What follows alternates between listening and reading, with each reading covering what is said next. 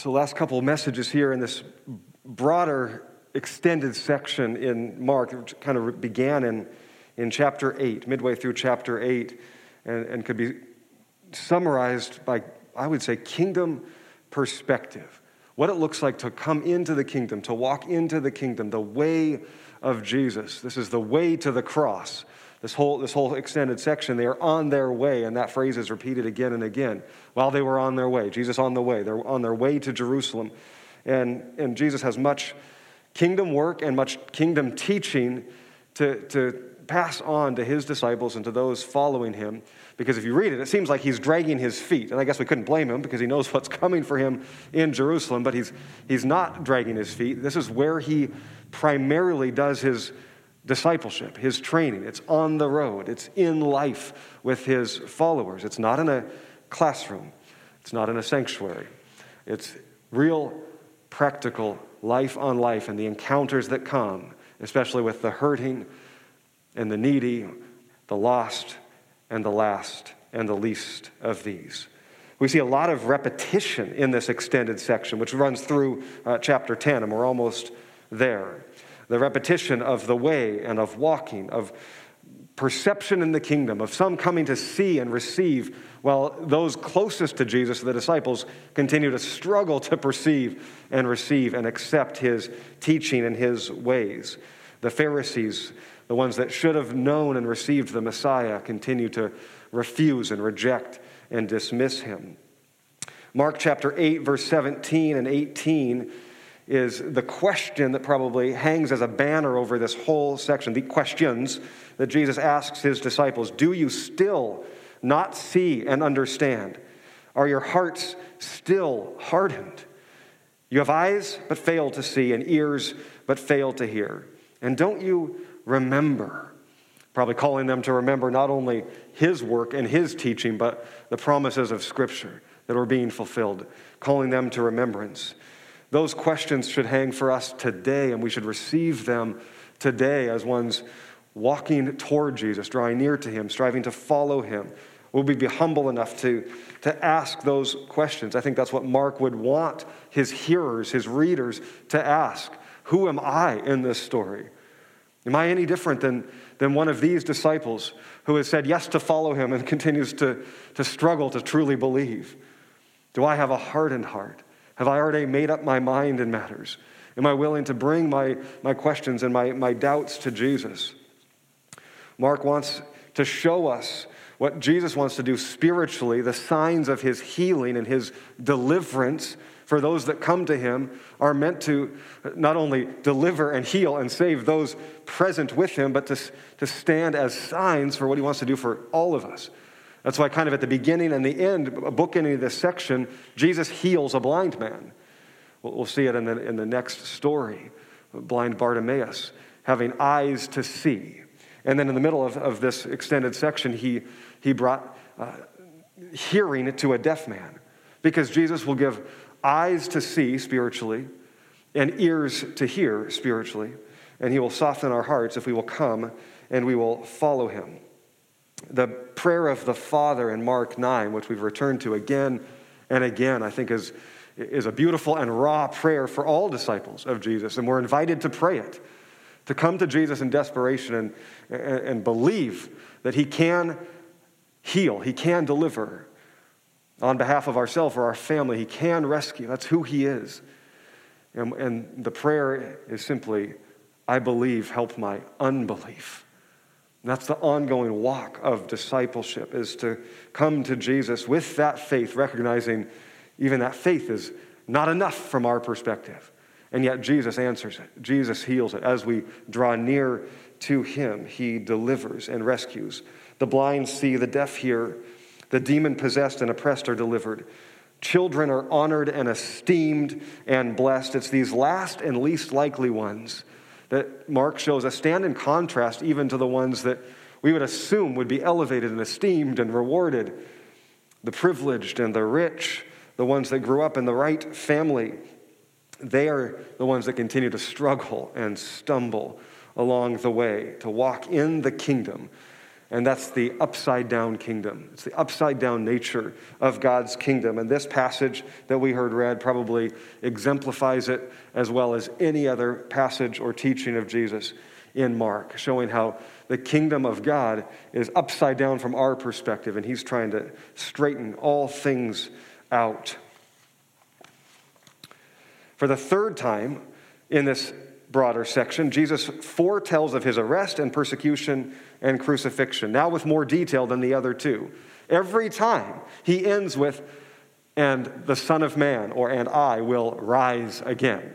And it seems that the disciples just don't hear that part. They totally miss it. Every time they are uh, struggling to receive or outright rejecting that teaching. You may remember in 831, Peter takes him aside and rebukes him for saying that that's going to happen.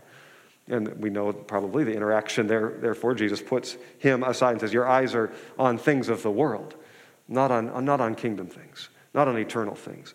In chapter 9, verse 30, again, he foretells of what's coming for, for him in Jerusalem. And they did not understand and they were afraid. And then the very next scene after that, they're arguing amongst themselves who is the greatest of, of them.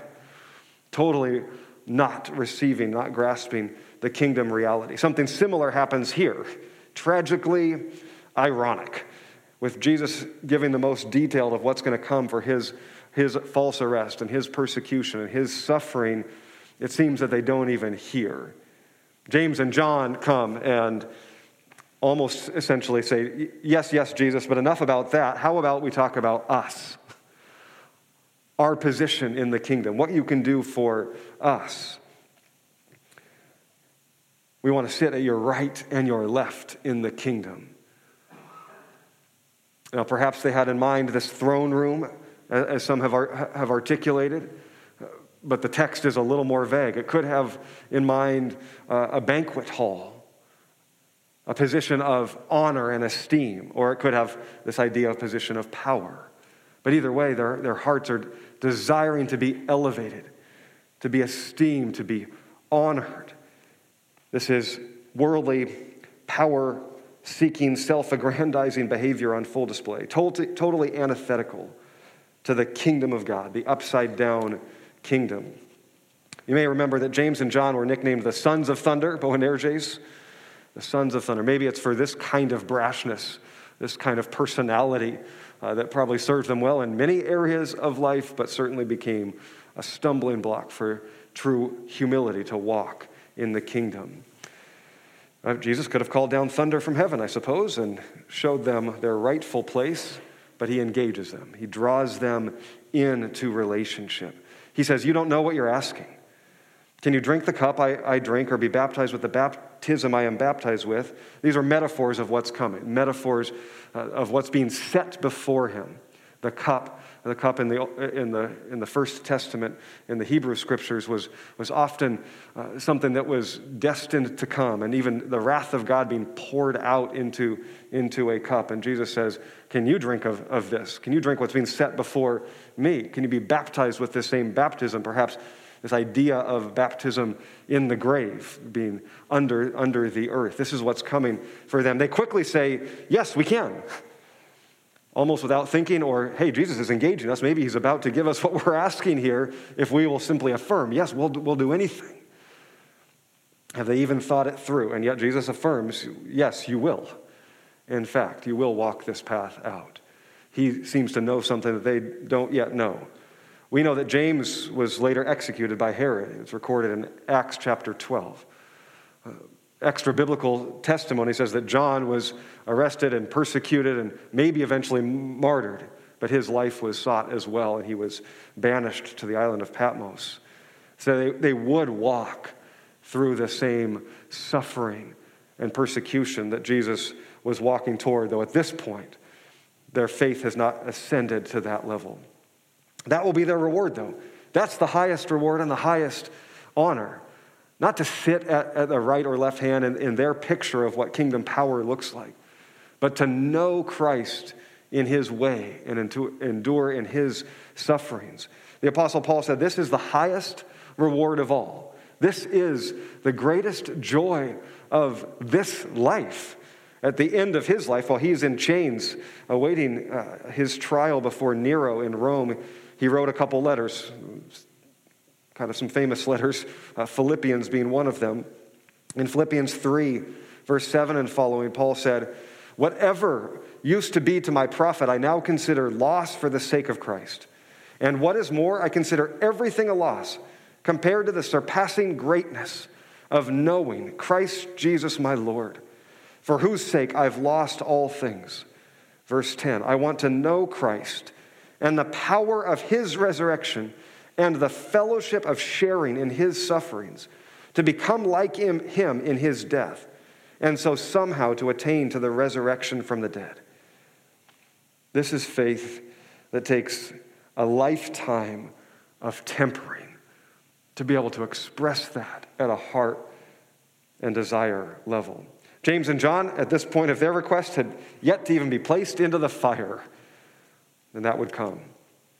So the other 10 hear of what James and John have done and what they've asked, and they're indignant. Uh, it's one of the only times we see them indignant, and I wonder if it's because they weren't the first ones to ask Jesus this request. Were they really so rightfully minded? The rest of the story says no. So, whatever they were indignant for, Jesus was indignant toward other things in the Gospels. You may remember, not too long ago, that Jesus was indignant when they were stopping the little children from coming to him. His kingdom perspective and his reality was still so much different than theirs. But yet, Jesus still patiently calls them together, which always gives us great hope. When we see from the outside looking in this, this uh, totally mismatched kingdom priorities, it gives us hope for the ones that were ourselves blinded to, that Jesus would draw us in and teach us and be patient with us. He says, You know that those who are regarded as rulers of the Gentiles, rulers of the, the ethnic one, the other nations of the world, their high officials exercise authority over them, but not so with you. Instead, whoever would be great among you must be your servant. Whoever wants to be first must be slave of all. For even the Son of Man did not come to be served, but to serve and to give his life as a ransom for many. Greatness in God's kingdom is not a race to the top like the kingdoms of the world, but the ra- a race to the bottom. That's where true greatness is. That's what Jesus has modeled for us. It, we, should, we should note that Jesus affirms greatness. He affirms honor and, and esteem. He says there is, there is greatness in the kingdom. It just doesn't look at all like the ways of the world, it's upside down. Greatness is service, greatness is positional sacrifice. Great, greatness is laying down your life for another. Now, the phrase translated, those who uh, are regarded as rulers could be easily translated those who seem or appear to be rulers in the world, but they are truly not. Because they, they rule with heavy hands, with force, with manipulation, with oppression, with tyranny, doing anything necessary to gain power and to keep it. This is the way of the world, and it always has been. Jesus puts his finger right on it. In a quote attributed to Napoleon Bonaparte, he says, Alexander and Caesar and Charlemagne and I have founded empires, but on what did we rest the creations of our genius? Upon force. Jesus Christ founded his empire upon love, and at this hour, millions would die for him. There's no evidence that Napoleon ever had faith or surrendered to Jesus, and if he said this, he clearly articulates the contrast between those two kingdoms the contrast of the way of the world and all, real, all world powers and kingdoms and nations that have risen and fallen have been by force and exertions of power. Whoever has the greatest and the most can keep it. And there's obviously always a fight for it. But greatness in Jesus' kingdom is upside down. It takes the form of a servant and a slave. Always have to clarify when we use that term because of the weight of that term for us in English and our history. It's the word doulos in Greek, which really means more of a bond servant, not, not necessarily always an esteemed position or even an honored position, but it, it could have been. It was a willing position of servitude. In the, in the Hebrew scriptures, it teaches of uh, slavery was often abusive and manipulative and it was hard to get out of, of slavery. And it could happen through, through war spoils, it could happen through incredible indebtedness. So you, uh, uh, someone would, would serve within a household to try to pay back a debt and work their way uh, up in that economy. Uh, there was obviously also, uh, to be, get out of debt, some would sell even their children into a life of slavery. A doulos was one who willingly gave themselves to the service of the family, though they did not need to remain in that household and that estate. And that's, it tends to be what, what Paul has in mind. It's a very lowly position, but it's one that was willingly taken.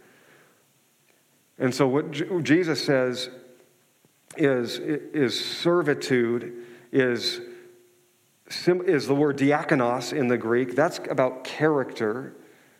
And doulos in the Greek, a bond servant, is about position, one who willingly gives themselves to the service of another, another household, to give up their freedoms to advance another family.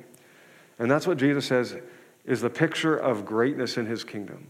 One that in character looks to serve others, and one that in position willingly accepts the lowly place.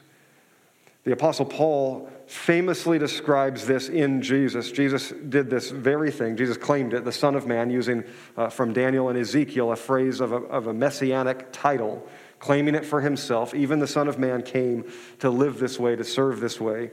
And the Apostle Paul, I, I don't think could. Uh, I don't think there's anywhere else that describes what Jesus had done any better than, than Paul, even in poetic format. And back to Philippians, but chapter 2, verses 3 and following. Paul says, Do nothing out of selfish ambition or vain conceit, but in humility consider others greater than yourselves. Each of you should look not only to your own interests, but also to the interests of others. For your attitude, your mindset should be the same as that of Christ Jesus, who, being in very nature God, very one nature with God, did not consider equality with God something to be held onto, to be grasped tightly but made himself nothing, taking the very nature of a servant and being made in human likeness. Found in appearance as a man, he humbled himself. He became obedient to death, even death on a cross. Therefore, God exalted him to the highest place and gave him the name that is above every name. That at the name of Jesus, every knee should bow in heaven and on earth and under the earth, and every tongue confess that Jesus Christ is Lord to the glory of God the Father. The race to the bottom was actually the way to the top in God's kingdom economy. Through Jesus' posture of humility and servitude, he is elevated and esteemed and honored by God the Father. I think Paul's life is, is a great picture of this progression of one who began in his early days with incredible zeal. He claims as much throughout many of his writings. At a younger age, elevated to a high position, had the status and the birth and the wisdom and the knowledge that set him apart as a leader amongst the Jews. And he persecuted the church and was proud to do so, believing he was doing the will of God. That this blasphemer Jesus and this band of his followers must be eradicated. They are dishonoring the name of Yahweh.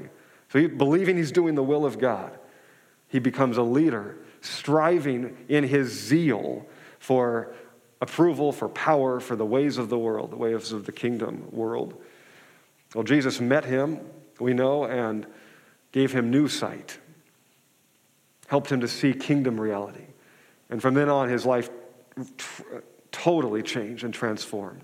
And he walked in greater and greater humility throughout the extent of his life, a prog- process of sanctification and holiness.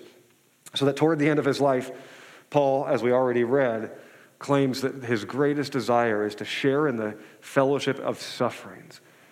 He says often that he boasts only in Christ and what Christ has done to him. A picture of that in 2 Corinthians chapter 11, 29, where Paul highlights his own weakness and makes comparisons.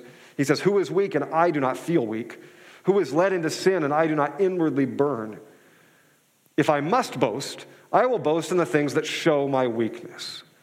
I was in Damascus one time, and the governor under King Aretas gave order to arrest me, So I was lowered in a basket from a window in the wall, and I slipped out of his hands. And of all that Paul had done and accomplished, a picture of what he chooses to boast in is how he had to have others put him into a basket, bringing, bringing to mind the baby Moses, helpless, put into a basket to be delivered and saved. I had others put me into a basket and lower me down the wall just so I could slip through his hands. This is the picture that Paul uses to boast in his weakness and his dependence on others. And that his life has really already been laid down, lowered. As he famously claimed in Galatians 2:20, I've been crucified with Christ. I no longer live, but Christ lives in me. So the life I live in the body, I live by faith in the Son of God, who loved me and gave himself for me. And famously in Galatians 1:10, he said, "Am I now trying to win the approval of men or of God?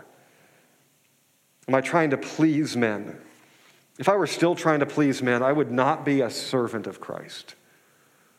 But in that, you can almost hear his ongoing wrestling, trying to continue to put to death the life that strives for honor and esteem and recognition, and say, No longer my life is forfeit to the greater one.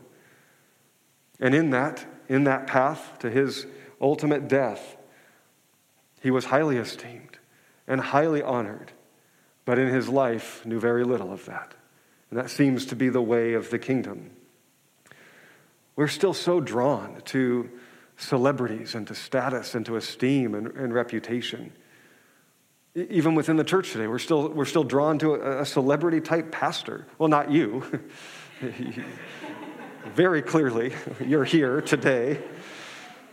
But how many times have we seen the, the billboards or the books with the pastor's face upon them? And how, how can you just not cringe at that?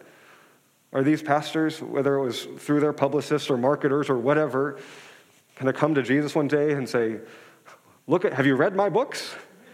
Have you seen my billboard? You want me at, at, your right or your left, right, Jesus? We know that it means it will mean nothing. Amazing grace if we have a seat at the table. Shouldn't we be striving for anonymity if we're going to strive for anything? Isn't that the goal? Not that we are known, but that He is. Not that memory of us remains, but that His endures forever. And if he, if he wants our name or our impact to go on, may it be, but most likely it will fade like a mist. And do we receive that and take joy in that? Because our eternal hope is to know forever and proclaim Him as King above all. Anonymous for Jesus. Jesus followers anonymous. JFA. If only the church could have the kind of anonymity and community that comes in many of those A groups. A modern day example is Eugene Peterson. I'm listening to his biography now and encouraged by it. Well known for The Message and many other books. Uh, he was practically crushed by the notoriety and acclaim that came after he finally finished the translation of The Message. He was uh, a professor at Regent's College at the time and retired early because he could not handle the fact that essentially overnight his sparsely attended classes swelled to hundreds of people coming to visit and to listen to him. He was getting hundreds of speaking requests, sometimes lucrative ones, and for new, new writing projects every, uh, every year. And he turned them down. He retired early, and he moved to Flathead Lake in Montana and lived the rest of his days in solitude. And he wrote in his journal, No one here knows me. And if they do, they don't care about anything I've done. How refreshing. He spent his, his life in service to God and could not handle the fact that he was being honored and esteemed, what he felt like was more highly than Jesus. Now, to say this, we must be careful that we don't trade a life of over God or from God to a life for God. Let me articulate. I've done, I've done that before, drawing from those simple descriptions that Pastor Skye Jethani walks through in his book with and makes a, a, big part of his ministry. I know some of you are listening to his or following along with his uh, With God Daily devotional series this year, and I still encourage that if you have missed out, it's not too late. There's a chance to, to connect. I'm greatly encouraged by his ministry and continually reminded of how easy it is and natural it is for us to take a, a, wrong posture in our relationship toward God. And right in this passage, we see that the world rulers of the Gentiles that were uh, mentioned by Jesus, they would live a life over God, right? Dismissing God, disregarding God, wanting to be their own gods. The Jews and, and religious leaders were primarily living a life under God believing God is the creator God, the holy God. We must live holy lives and live, live well so that we are not under his wrath. Perhaps that we could receive from him, which is a life from God. And it seems that the disciples were moving to a life from God. As Jesus was teaching them and opening up their eyes to kingdom reality, they show that they've moved, but only marginally, to a life from God. Jesus, we want you to do whatever we ask. We want to receive from you. We're the faithful ones. We've left all, these, all of this to follow you. Give to us what we ask. This is their posture. Because of their sacrifice and their faithfulness, they believe that God will give to them. He says, I'll give you a hundredfold of all that has been left in my kingdom. It's almost as if they say, We don't need any of that, but what we do want is esteem and honor and power in your kingdom. They're still looking for something that that God could give to them, that Jesus could promise to, to them in his kingdom, a life from God. And many live this way today. It's, it's probably best described by the modern day prosperity gospel. Do enough, obey enough, be holy enough, give enough, believe enough, and on and on, and God will abundantly reward you forever and maybe here and now. So we must be careful if we see our heart reflected in, in any of those, taking a posture over God or under God or even from God, that we don't simply move from there to a life for God. That's the next natural progression. And it's a dangerous one. I think we're so used to hearing it. Tell me if you've heard any sermons like this or any messages being proclaimed that the way to honor God, the right way to live is to serve to give, to sacrifice, to embrace suffering and persecution if it comes, to choose endurance and faithfulness, to walk with joy. I'll, I'll do it. I'll live this life. Jesus, I give my life for you. That sounds close to right, doesn't it? I know it's often the, the teaching and preaching that I've, I've received, and I've struggled to want to live a life for God and have missed a life with God. I'm, I'm wondering, I'm convicted, I'm humbled by how, how much of my preaching has unwittingly sounded like that over 12 years. If you have ever heard a message here and walked out feeling like, I need to work harder, I need to be better, I need to be more disciplined, I need to, whatever, whatever that, that phrase feels like as translated to you, either, either I have failed to communicate well, or the translation software that your brain is using is corrupt. I'm trying to use a little tech humor, which in itself is an oxymoron. That's not kingdom life. That's not gospel. That's not good news. That you need to go be better, to earn God's favor, to be with Him He's already with us. He's already, he already loves us deeply. He delights in us. He desires us to be with Him, and He's made that possible. From that posture, we are freed to give, to serve, to love, to receive the fruit of the Spirit that He wants to grow in us. Our human nature tends to insert the must when it's not there in the story of God, to insert the must. What must we do? We saw it earlier in chapter 10. The rich young man comes to Jesus. What must I do to inherit eternal life? Born from hopefully the right heart and desire to have more of the things of God, more of the kingdom, but missing the heart of God. That He has already done all. We must do nothing but receive to understand our identity, that our Creator God has already loved us, chose to create us and make us and breathe life into us, and to offer life forever. because of his love, not because of who we are. And right in this passage, if we return to Jesus' words here, many translations say this, verse 43 Instead, whoever wants to become great among you must be your servant, and whoever wants to be first must be slave of all. The only problem is that word must is not in the original text. Human translators have translated that in. Literally, it reads Whoever desires to become great will become a servant. Whoever desires to be first will become a bondservant of all. We can return to the original call of Jesus for his disciples Come, follow me, and I will make you. I will give you something new. Be near me, be with me, and you will be transformed. Those who, out of a desire for more of God and more of his kingdom, will become servants and bondservants. By proximity to Jesus, we will be transformed. That's our future reality and promise. It will simply come. We will become more and more like him.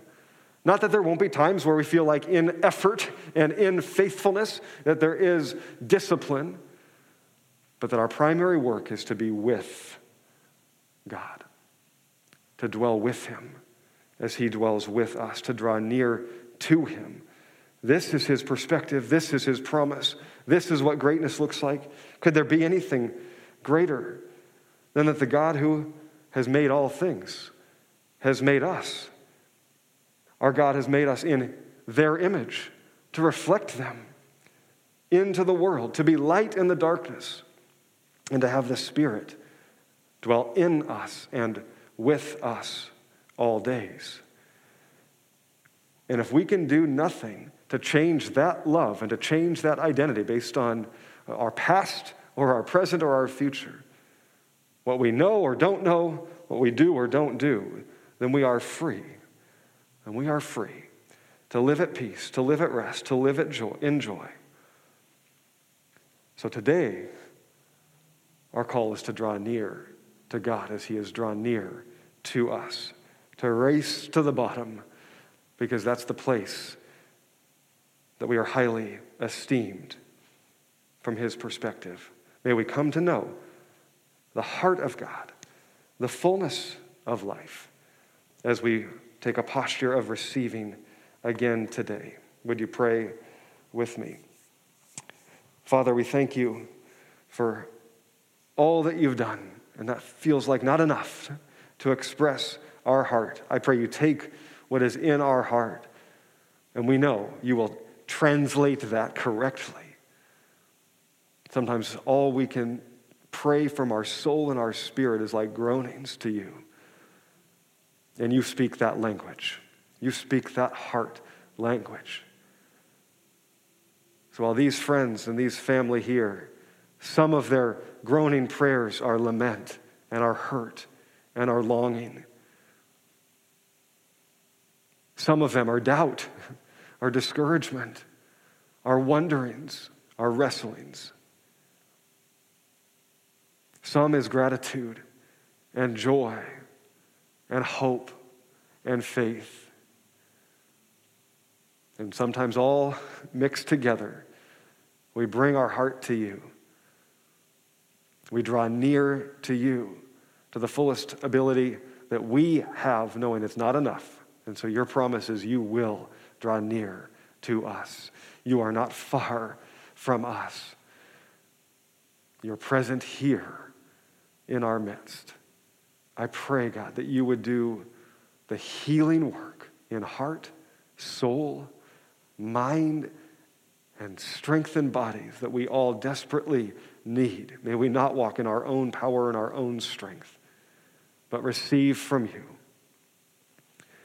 your love for us, what you declare in your word, what you have declared with your life is more than enough. It's staggering. We could never earn it, but we receive it again today. Help us to love like that as we walk with you. Encourage your sons and daughters here today by the power of your love and the presence of your Spirit. And may we see the fruit of your Spirit growing in all ways in the days ahead. Unto your glory and for our joy, we pray. Amen.